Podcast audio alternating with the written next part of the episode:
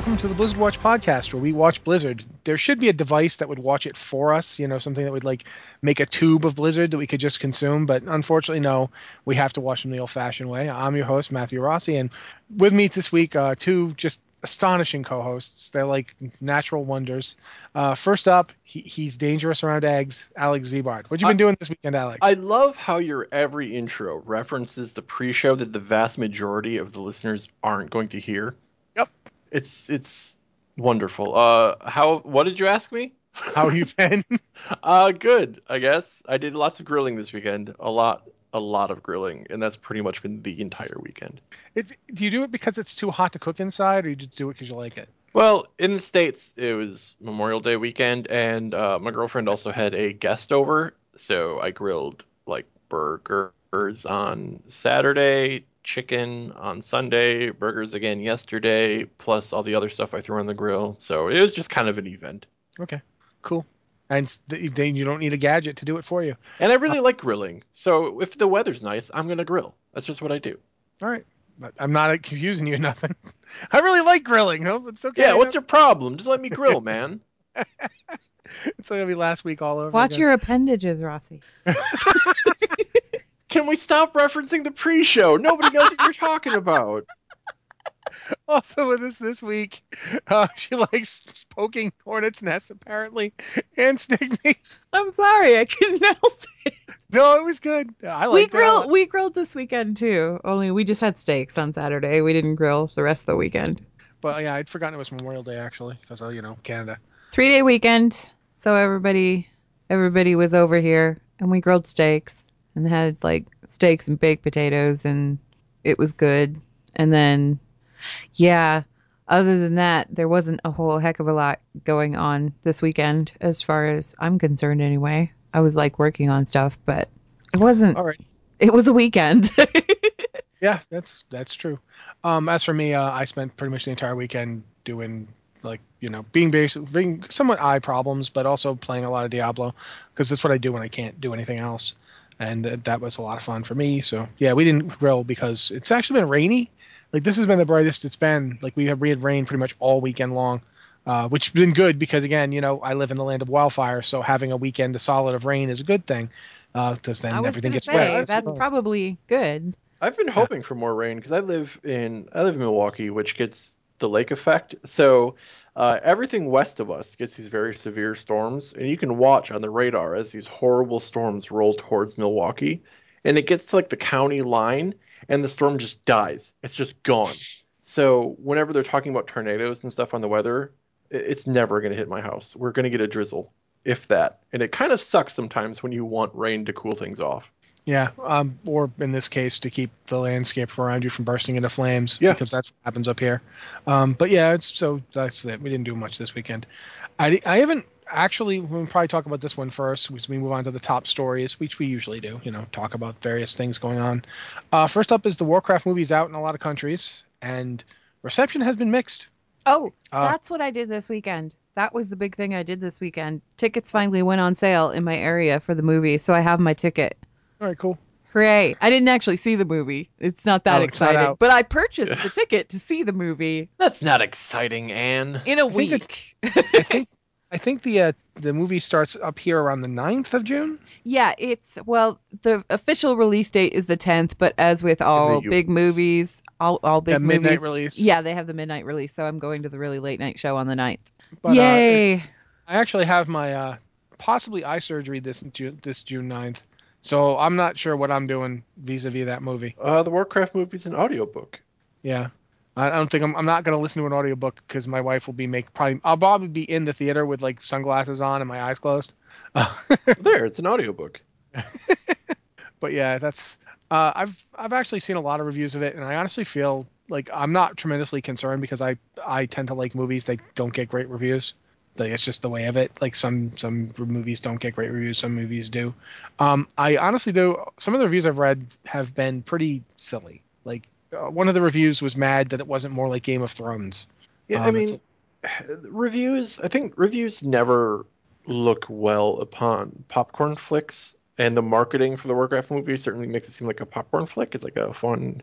It is a popcorn. Fl- it's not meant to be some kind of hoity-toity cinematic Oscar-winning Marvel or anything. It's a movie about orcs and dudes duking it out and magic and stuff. Yeah, uh, I pointed out in the queue uh, the other day.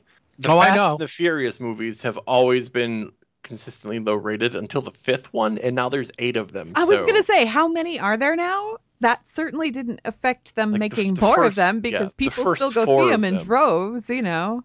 Uh, by the fifth one, suddenly reviewers are like, "This is great," but one through four, it was like, "What is this trash?" The thing is, is honestly, inter- I, I said this the other day. I think I was writing the queue and I had to deal with the fallout of the review thing. And uh, one of the things I said was that, in general, uh, there are there are reviews for various purposes, but the real purpose of a review is so that you can read it and say, okay, this sounds like something I'd like, or it doesn't sound like something I'd like. And one of the things that, that came to mind was the infamous Pauline Kael review of Star Wars, where she basically said this movie is terrible. And the thing is, is that from the perspective of Pauline Kael, who was a brilliant criti- critic and a very insightful woman, uh, Star Wars was terrible because it didn't do any of the stuff she wanted movies to do.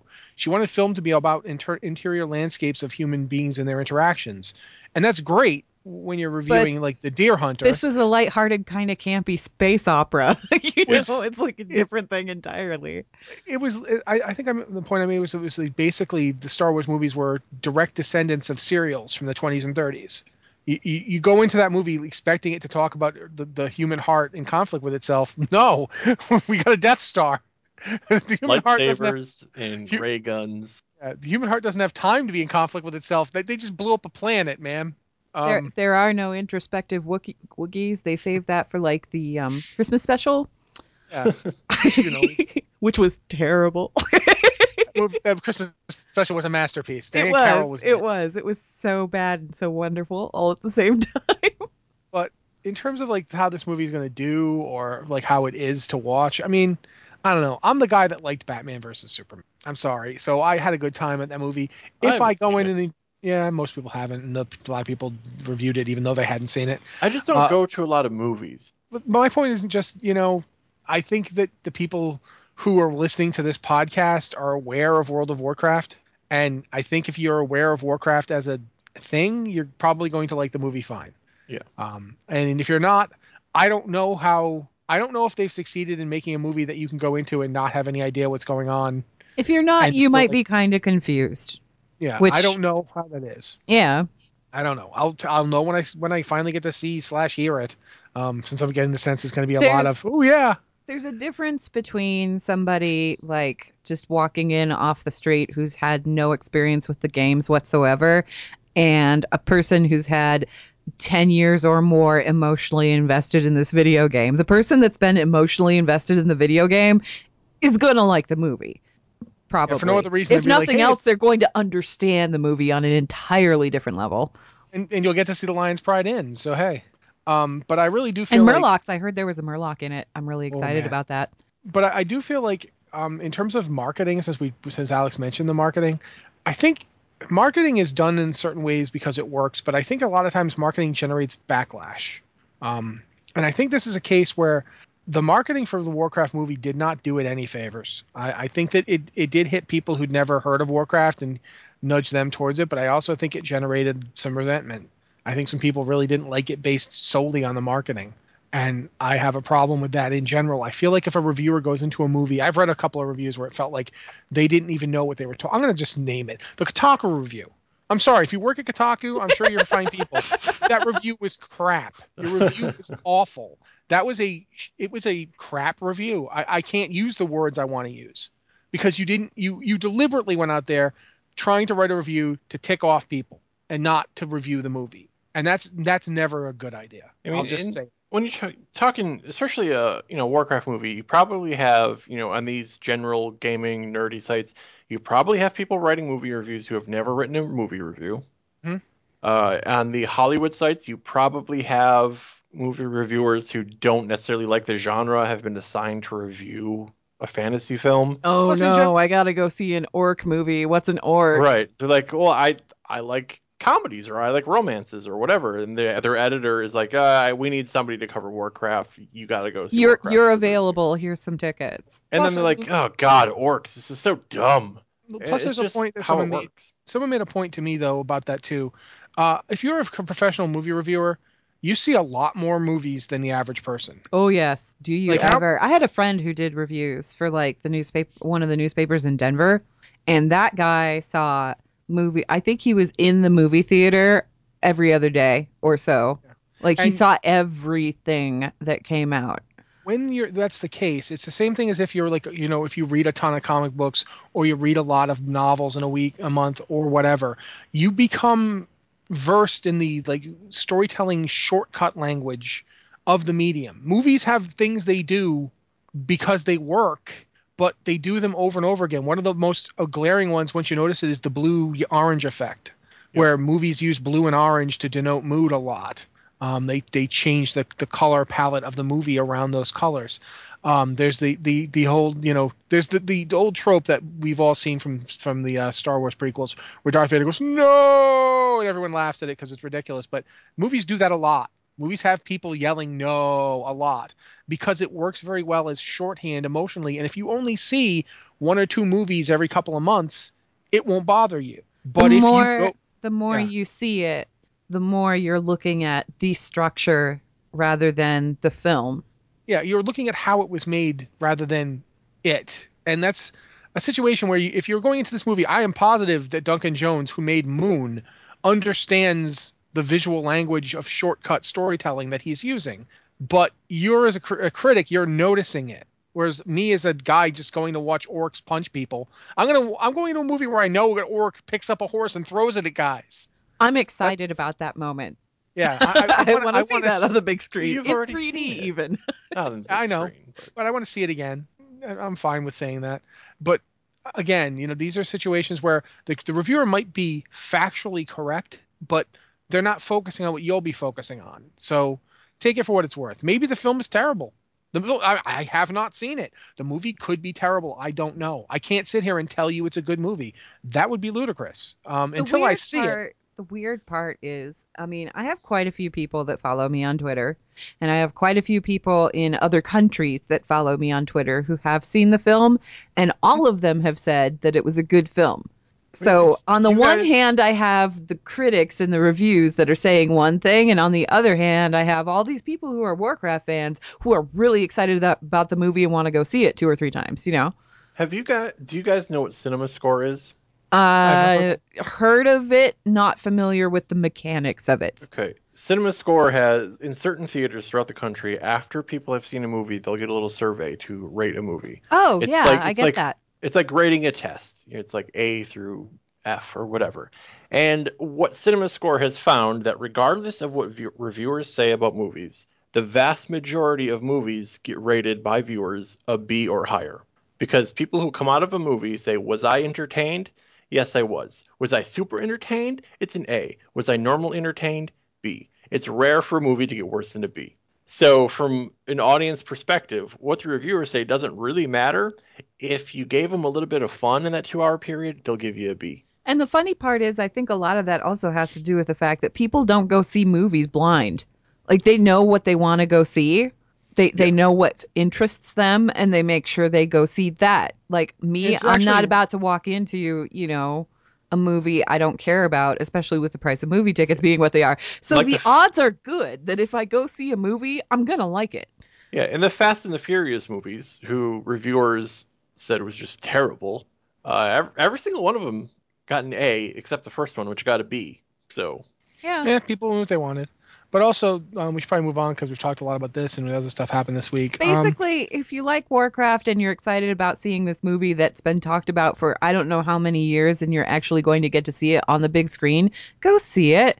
Don't pay attention to the reviewers. They don't matter in the long run. Uh, okay. Also, uh, this week has been the, I guess, one week of, of Overwatch. Overwatch has been out for a week now. I know Alex has been playing it a lot, and you've been playing it a lot. I haven't. I haven't actually gotten much of a chance to play it like at all, which is kind of upsetting. But the Okay. thing is, is like I don't want to play it on my own. I want to play it with other people, and me being the stars being aligned where I am available and other people are available have not occurred yet. So it's like I want to get in and play because I miss playing it, and you know, um, Do you know what I've noticed though? And I mentioned this on Twitter earlier today, but I feel Yeah. like I feel like I should mention this. I've gotten really into like ambient sounds for some reason. I just find them really interesting and I like them a lot and I like them as background noise. Like I could sit there and put on I don't know, the bridge from Mass Effect 3, just like the background hum of the bridge. I could put that on my computer Oh, on like, repeat uh, forever. Yeah, like ambient sound for like uh, I use them for like focus and concentration when I'm working on Right, something. Right. I need background noise, but I don't want it to be lyrical or anything like that. So I'll just Right. uh, And- there's a few websites I actually have paid to subscribe to just for having a selection of white noise. So it's kind of like this soothing thing to me, right? And I know everybody's going, how does this even matter to Overwatch? Okay, so when I go into Overwatch and I'm taking screenshots for articles and things like that, the way that I do this, I don't go in and I don't do combat because you're never going to get the right shot if you're in the middle of blowing up somebody or being blown up, one or the other. What I do is I just create a custom game with a map and just myself in it. And I go in, look around the map, find the areas that I need screenshots of, take several of those, and find, you know, the correct angle, all this other stuff. That's fine. Um, the other day I did it and I turned the music off. I don't remember why I had the music off. I turned the music off. And all of a sudden I started to notice how incredibly subtle and multi-layered the background ambient noise is in every map in that game.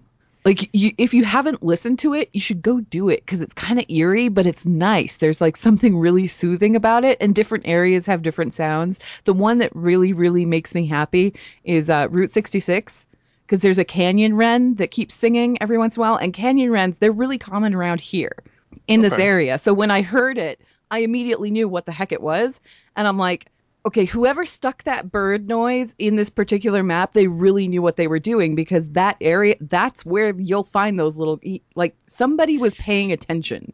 I guess. I don't know. It kind of impressed me. Basically, the sound design team for Blizzard, they're top notch because this is all stuff that you don't even hear nine times out of ten because you're listening to either the music or you're listening to your teammates talk or you're listening to combat noises or that kind of thing. But when you start stripping all of that away, that's when you start noticing how multi-layered this is. And Yeah. it's just cool. I don't know. It was cool. My like favorite it. thing on Route 66 is you know the the preparation area on that map is a restaurant. Yeah, on the one end. I love yeah. it. Um, I like picking Mercy on that map and saying heroes never dine and knocking tables over. it amuses me. I just like um I don't know. All of the little starting areas are kind of cool. It, it just the ambient noises though. I'm like this is really nice. Who did this? I wish I knew who did this so I could give him a cookie. The, speaking of uh, that diner, the other night I was watching Taryn Gregory was streaming some Overwatch Yeah. and uh, he was playing he was playing Soldier Soldier 76 and he had like that spray that's just the visor with the hair on top. hmm he was in the diner and there was that poster with the pancakes and he put the spray right on top of it so that the pancakes were the face. There's a lot of comedy involved in sprays that i didn't notice before but they're actually pretty entertaining. I, I like the sprays that come in two parts. yeah Um, like Reinhardt has a spray where it's him arm wrestling nobody, and Zarya has a spray where she's arm wrestling nobody, but if you put them together, they're arm wrestling each other. Or there's uh, Hanzo and Genji has a yin and yang thing, and if you Hanzo and Genji are spray them together, it forms the full symbol.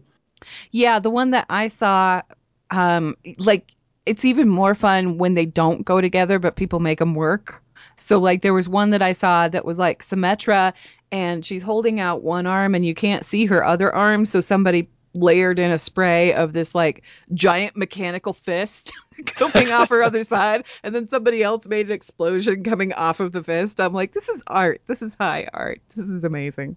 Uh, I like the Battle Mercy spray because you can put it above somebody else's spray, and it looks like she's shooting them in the face. oh yeah. That one's a good one too Uh, the last story for the week should be the Heroes of the Storm has had its one year anniversary this year. Um, coming up, actually, it'll be in June, from the 2nd to the 14th. And uh, in addition to various uh, various things going on sale, there's a 50% XP week event. It's not, a weekend. It's going to be from the 2nd to the 14th.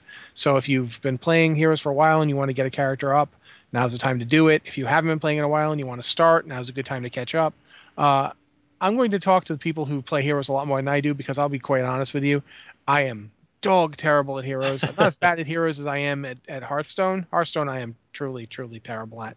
But uh, I know Alex plays a lot, and so I'll ask you, what are your thoughts on one year of heroes? Uh, I mean, it feels like Heroes has been around so much longer because it had an open beta that was It going on didn't for a while. really, didn't it? yeah. It, when it launched, it didn't really like there wasn't any big fanfare or anything. It was just like, They okay, just it's go the like, game oh, now. now.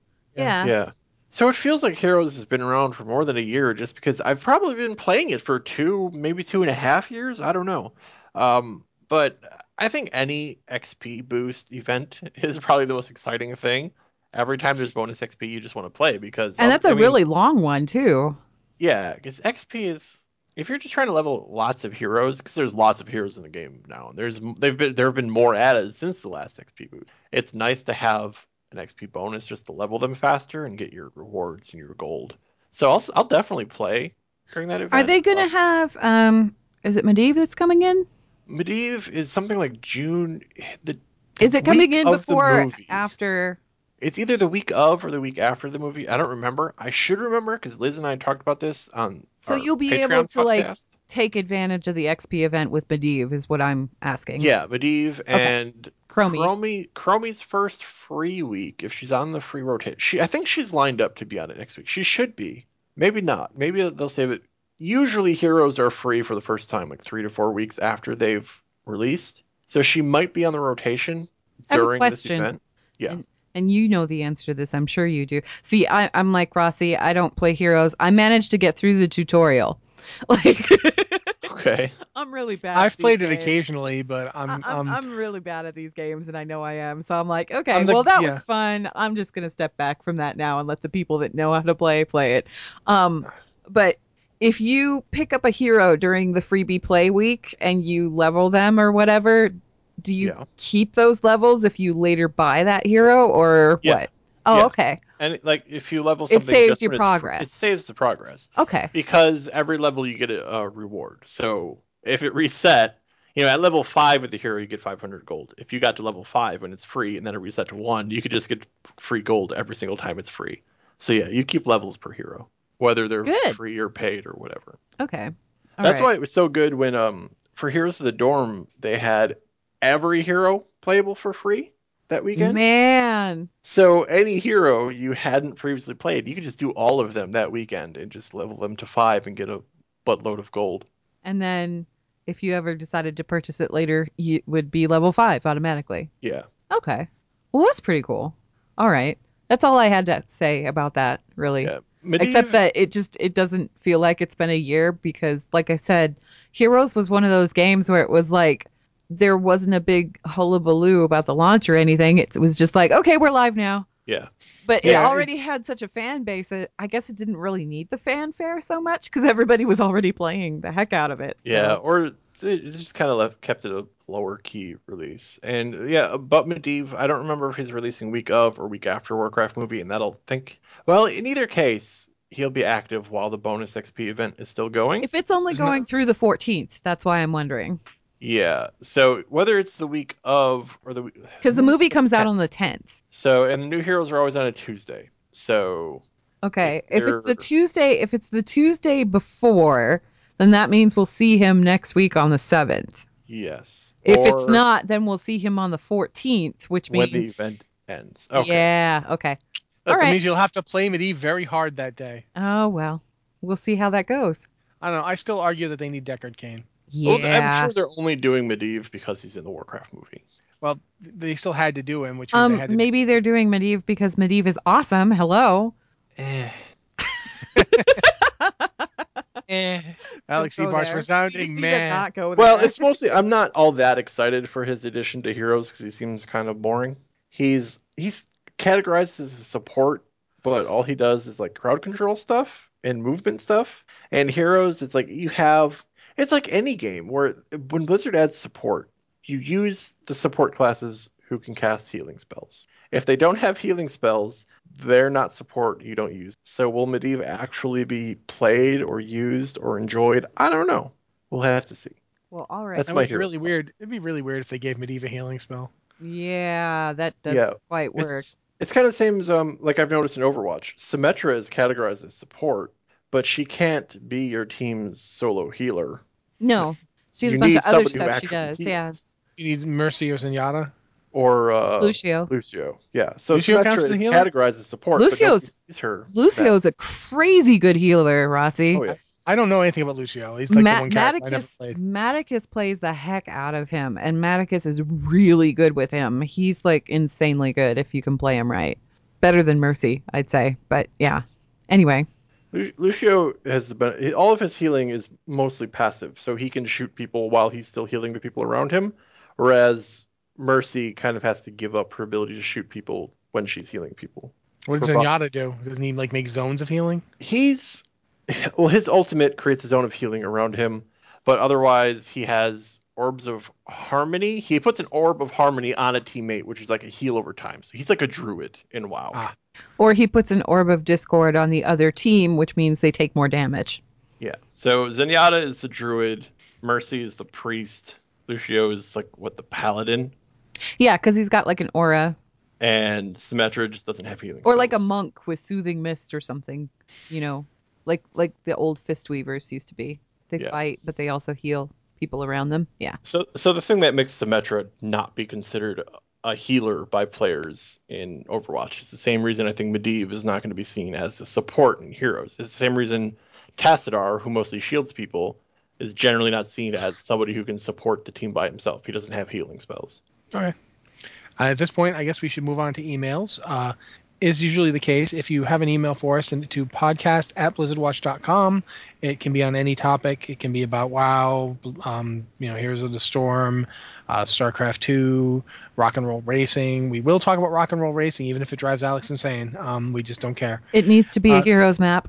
Sorry, not sorry. Uh, Anne, if you don't mind. I would be okay with Heroes of the Storm having a car hero. We have a tank hero. Sure, why not? Do it. Give us a race car. So, email. First email is from Luthor. Yes, we are finally getting to you. Luther had a really long email and we didn't get a chance to get to it last week. So, we're getting it to it this week. And it's really long, so I'm just going to kind of summarize if that's okay, guys. Yep. Fine Okay. with me. So uh, he says, From Luthor, your faithful servant. I didn't know we had one of those. Apparently we do, guys. He says, Dearest Watchers, I re- recently purchased War Crimes, along with Chronicle, of course, and I have a problem with Thrall. Welcome to the club.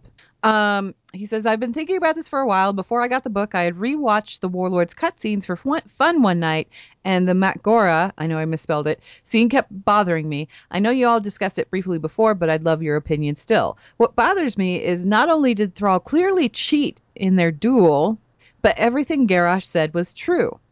Yeah, I said it. He had no business being war chief, and he knew it.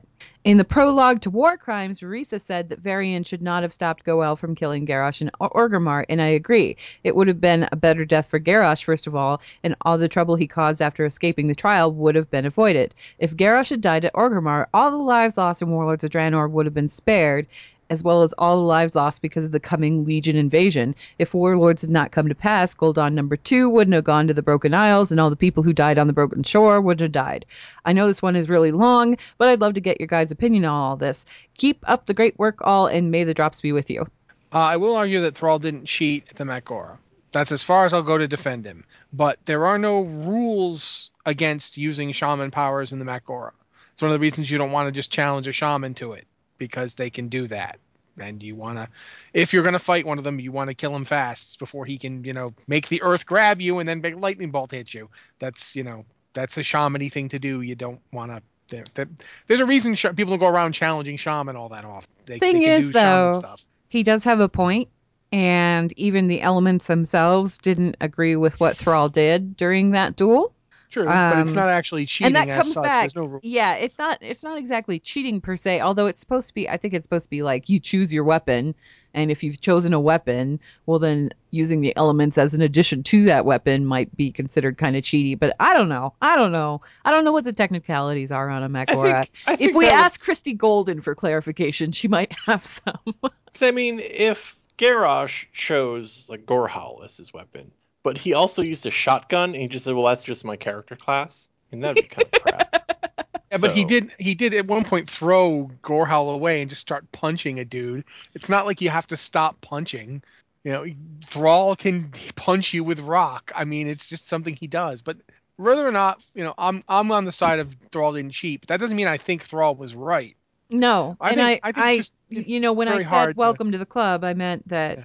Yeah. welcome to the club. A lot of people think that same thing. Go ahead, Rossi. I'm sorry.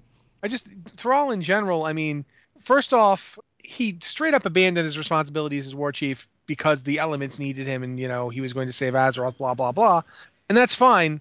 But he should. When even his closest friends were like, "Dude, seriously, seriously," and we can go back and forth on why. Obviously, Thrall romanticizes his people quite a lot. This is something people do. They romanticize the group, especially if it's a group they were never actually part of growing up. Thrall didn't grow up an orc. He didn't really know orc culture.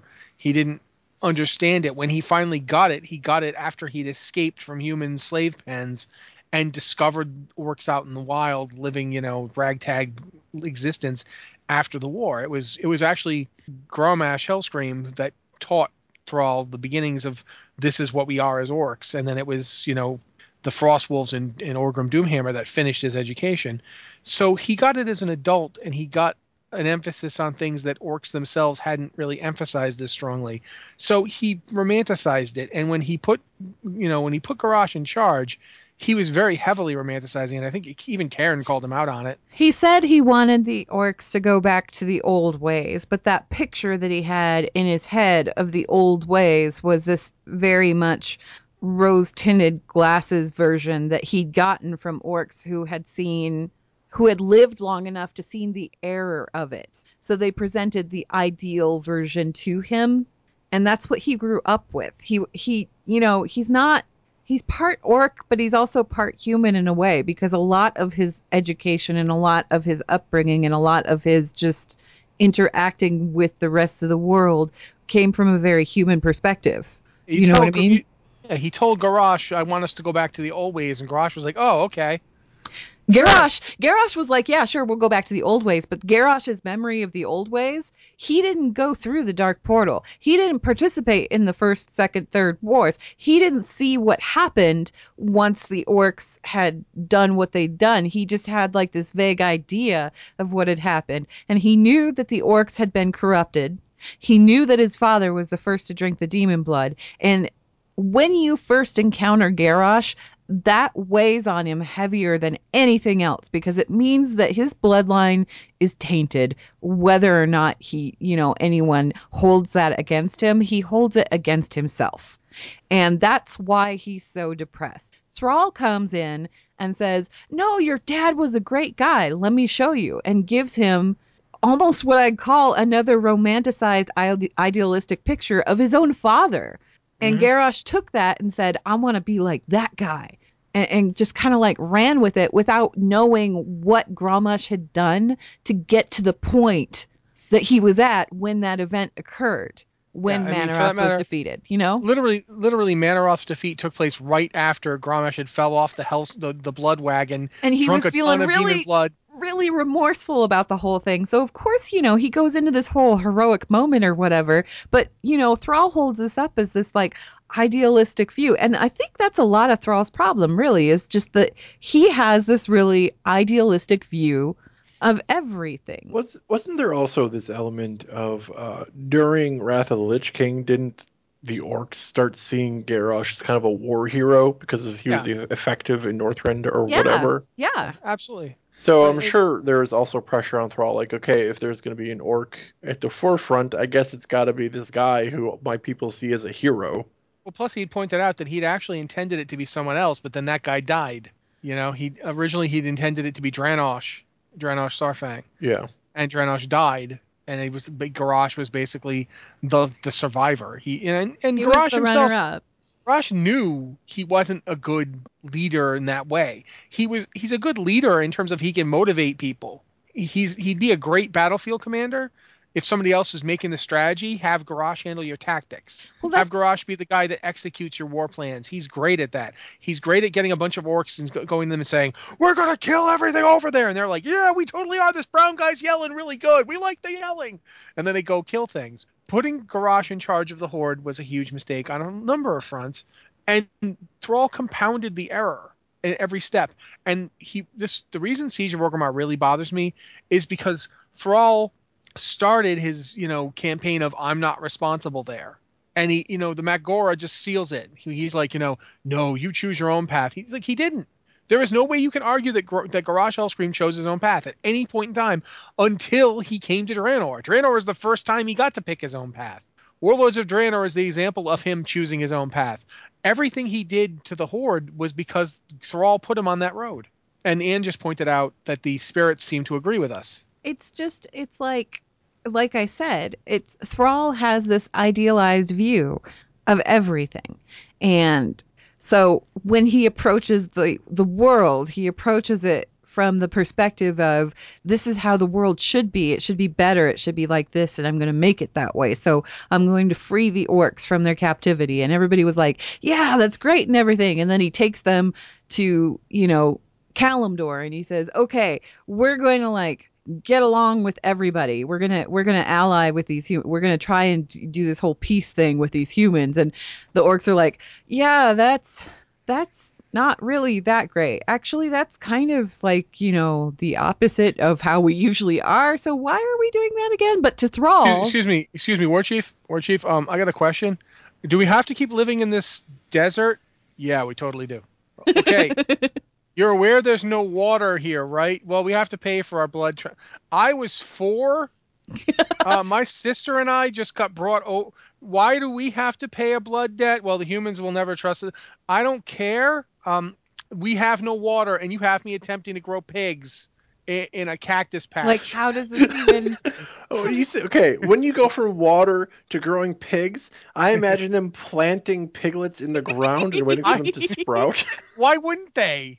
They don't know anything about farming. This is like the descendants of farming people who is not. Uh, it's yeah. So it it. I have Thrall, to go to the Thrall pig patch and pick some bacon. Thrall was trying to shape the Horde into his idealized view of what the world should be, and the Horde didn't quite cleave to that because they they it wasn't it wasn't what they wanted. It was a very it was a half human way of looking at the world. And Thrall understood it completely, and Jaina was, you know, she was on board with it.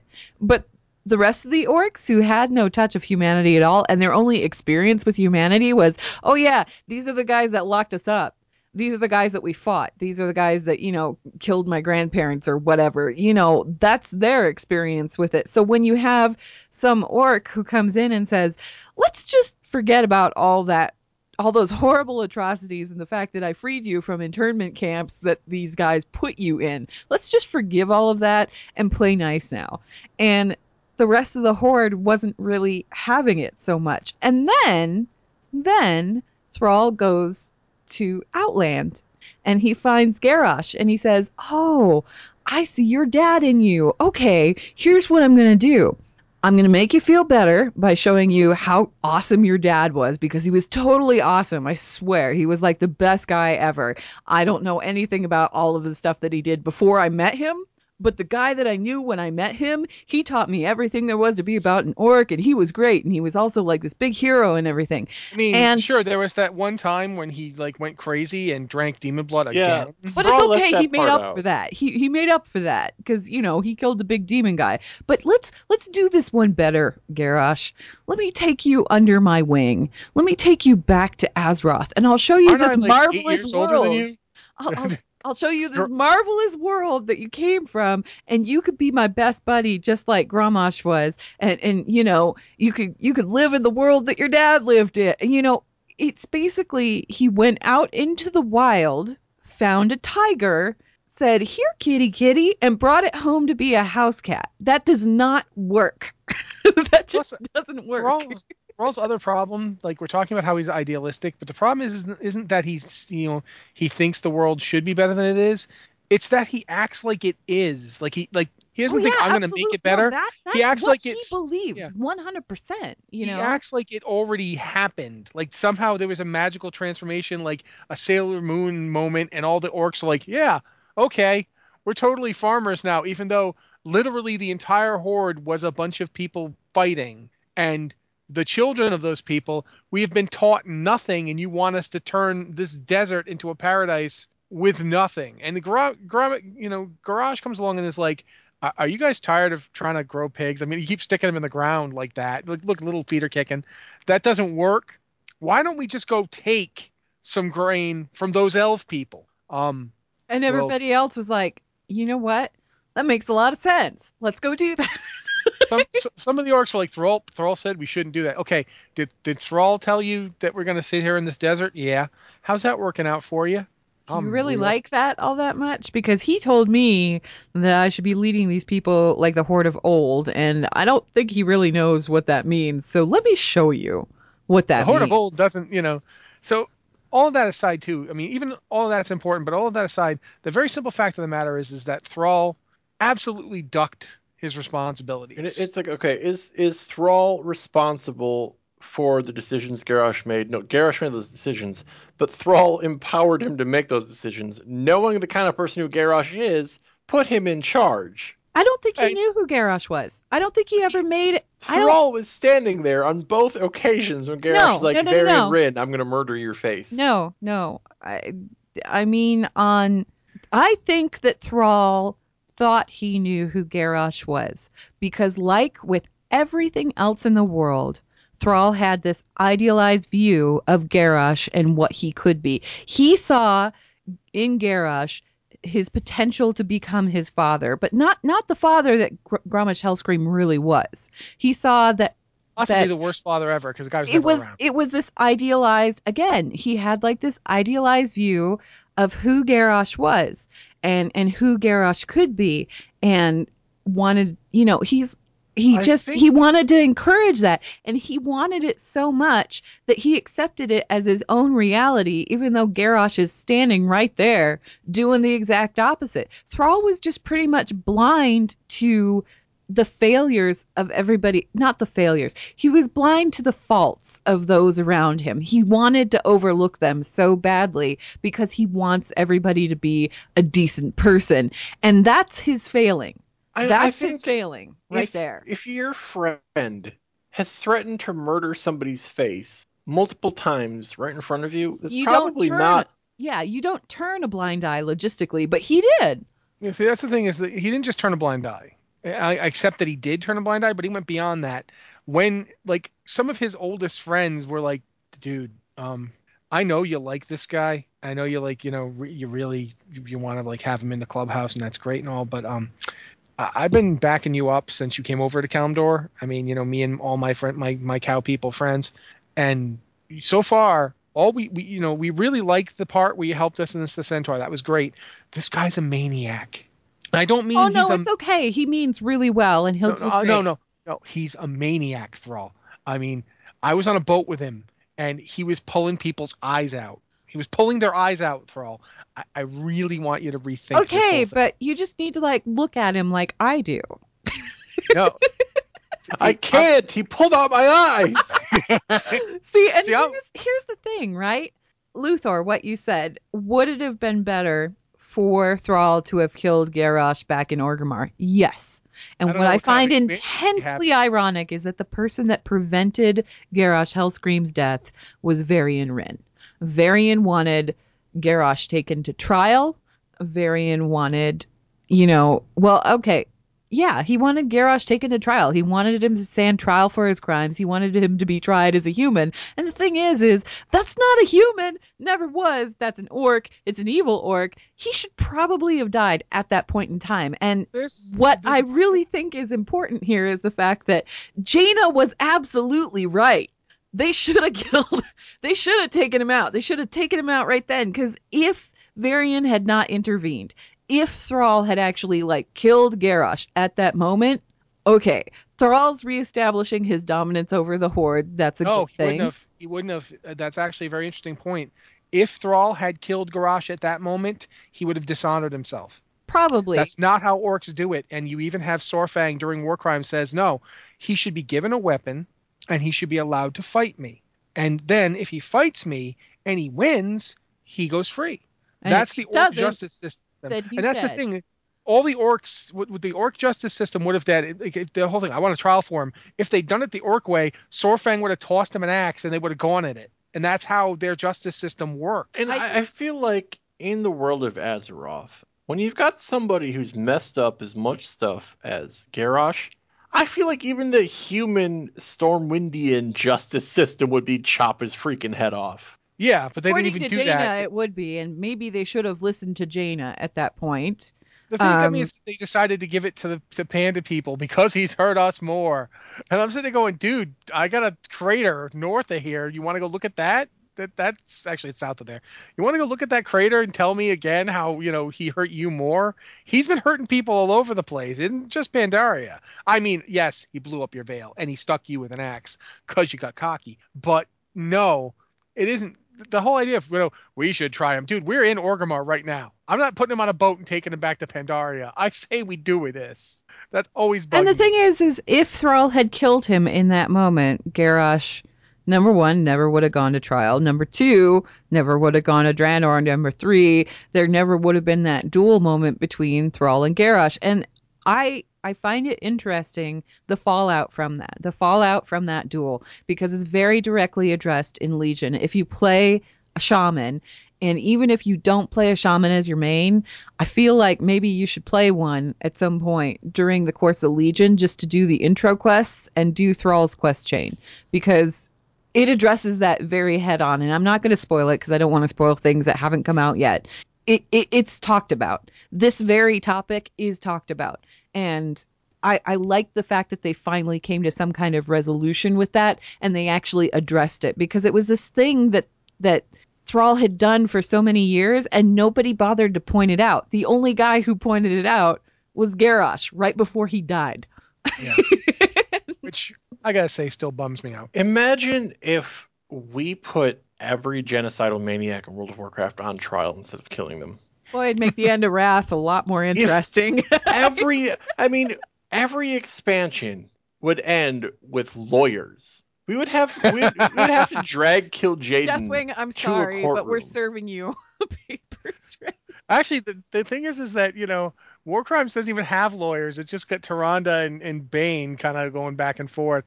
I'm just like imagining like we get to find out other justice systems, like gnomish justice systems. You have like 16 high tankers involved. It's like, oh my god, they have to build machines to determine who's right. Yeah, the the dwarves. It's like we we, we just use hammers. It's a complex punch card system. There's a lottery involved. Don't ask. It's very complicated. But we've probably talked about this enough. Why did Garrosh get a trial if Deathwing doesn't get a trial? Dragons deserve justice too. Deathwing just didn't stop long enough to get a trial, quite frankly. Deathwing definitely isn't a guy who's going to stand still to be tried. I But yeah, think the yeah, aspects tried Deathwing in their own way and found him failing on many fronts. So they just kind of orchestrated this whole mess. But that's What- we should move on to the next email, um, Uh, which Yeah, considering. which is from Ania from Warsaw, who says, Hello, I finally got to play the Legion beta this weekend and I'm loving the new content. I feel like posting a bunch of screenshots of characters and environments on social media to share my excitement, but I was wondering if that's okay or even legal. How how much can we reveal slash what's considered considerate? I'm talking about a personal Twitter or Instagram account where people don't necessarily go for wow information. Thanks for your time. Love the show. There's no such thing as too much lore. Long-time listener since the old days, Ania. There's, There's nothing you can you pretty much do whatever you want. You shouldn't post spoilers if you don't want to ruin it for people, but people were streaming this. Yeah, right? there's no NDA. Uh, you can share screenshots, video, whatever. You're not going to get in Um, trouble for it. I think um, just for consideration purposes, maybe tag it as spoilers if there's spoiler stuff in it. Just and maybe let your followers know that you are going to be posting stuff from the beta before you start doing it. Just so that if they're if they happen to be avoiding it, they know to avoid whatever you're putting up there for a little while. That's pretty much it. Yeah. uh, just just be considerate. Uh, legally, you can do whatever. You can do screenshots. You can do videos. You can stream it. They won't stop you. They don't care. And Rossi, you got anything else to add? No, I I was just going to say, do you think we have time for another email? Yeah, we do. Okay. Short one. Short one. Um, let me find a short one. Do, do, do, do, do, do. Oh my gosh, none of these are particularly short. No, they don't. All right, we'll go to the last one, and the other two we'll just carry them over to next week. So uh, this one is from Eclipo, I think so. A Anyway. Eclepo, yeah, maybe, who says, Hi, Blizzard Watch. My name is Eclepo, Warlock Goblin on Cho'Gall, and I had a transmog question. I really like Gul'dan. I know, I know, kind of odd. And I want my Goblin to be a follower in game. I noticed the Shadow Council in Tanaan Jungle, specifically the Felblood Corruptors, have some really cool armor. Is there any way to get this armor in game for transmog purposes? Any direction would be greatly appreciated. Love the podcast and keep up the good work. I don't think so. So, Rossi, I assumed you would have included this email because you had an answer. No. There's two other people on the show, man. Well, I I figured one of you might have an answer. I, I You actually play warlocks, man. Um, I I don't think the uh Felblood Corruptor armor or anything Gul'dan like is accessible by players. I could be very much mistaken, but it's all very spiky and felly, kind of like Gul'dan is, and that's more like a character model thing than an armor thing. Yeah, as far as I know, that this isn't like I mean the closest you could get there there is the there's that toy you can get that like makes turns you into one of the Sargerai.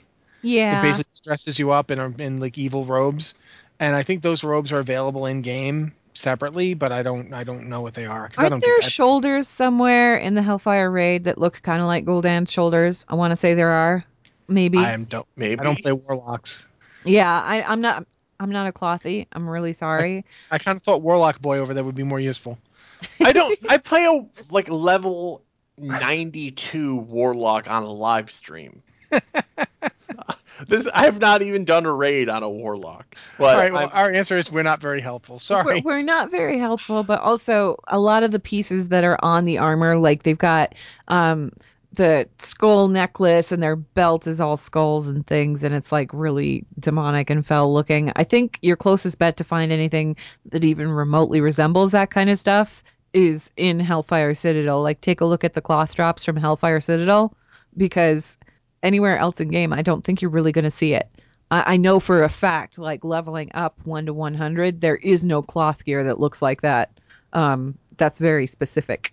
I hopped over to Wowhead real quick to look at shoulders out of Hellfire, Mhm. and there's ones that look like uh, Archimonde's shoulders, and there is the Death Rattle shoulder pads, which have a skull on it, but I wouldn't say it looks Gul'dan-y. Does it have like bones and spikes coming out of it? yeah, Because the at- Fell looking at Blood the- Corruptors, they they've got their armor is like really cool. I'm looking at one right now, and a lot of this is actually stuff growing out of the body. Yeah, Yeah. I think that, I'm pretty sure this is a character model as opposed to armor pieces. I mean, if you want to look weird and warlocky, though, I'll see, I'll say this right now for nothing. The tier one warlock set from Molten Core still has like wacky shoulders and is crazy. You get the horns. The horns. Uh, I've been doing that on my warlock every week to try and get those horns for transmog purposes, and I can't get them. They won't drop. They're awesome horns though. They are. So yeah, I don't know if that really helps you all that much, Eclipo, but maybe that'll give you some pointers. Sorry, we couldn't be more helpful. Um, Um, what is it? Um, Warlock tier five that has the skulls on spikes. is it tier five, the one from Black Temple. Yeah. Temple? No, That's tier six. Tier six is Black Temple. Tier six Tier is cool five is because it's got Tempest. the wings. Tier five is cool because yeah, that's Tempest Keep and Tempest Keep and uh, SSC. So- Shrine. Serpent Shrine. Look at the Burning Crusade Warlock sets. I think they're going to be the best skulls and spikes Warlock sets. I forgot about that one, the tier five, because the tier five looks really great. It's like red and black kind of, and I think there's um there's a greenish variant that you can get out there that's like random drops from bosses rather than an actual set set piece. I know because I have pieces of it on my rogue. Don't ask. Anyway, that might actually yeah, I forgot about that set. That's Burning actually Crusade tier sets. Check those out. yeah, that's actually a pretty good set. And I do like the one that comes from Black Temple too because it's got the wings. The wings pop out and that looks really cool. It's not the same thing at all. It's nothing remotely resembling the whole fell corruption thing, but it looks really cool and it's very warlocky and evil. Warlock's Warlock's got a ton of evil looking sets. So Yeah. Almost every tier is pretty evil looking. All right. Well, that pretty much wraps us up for emails.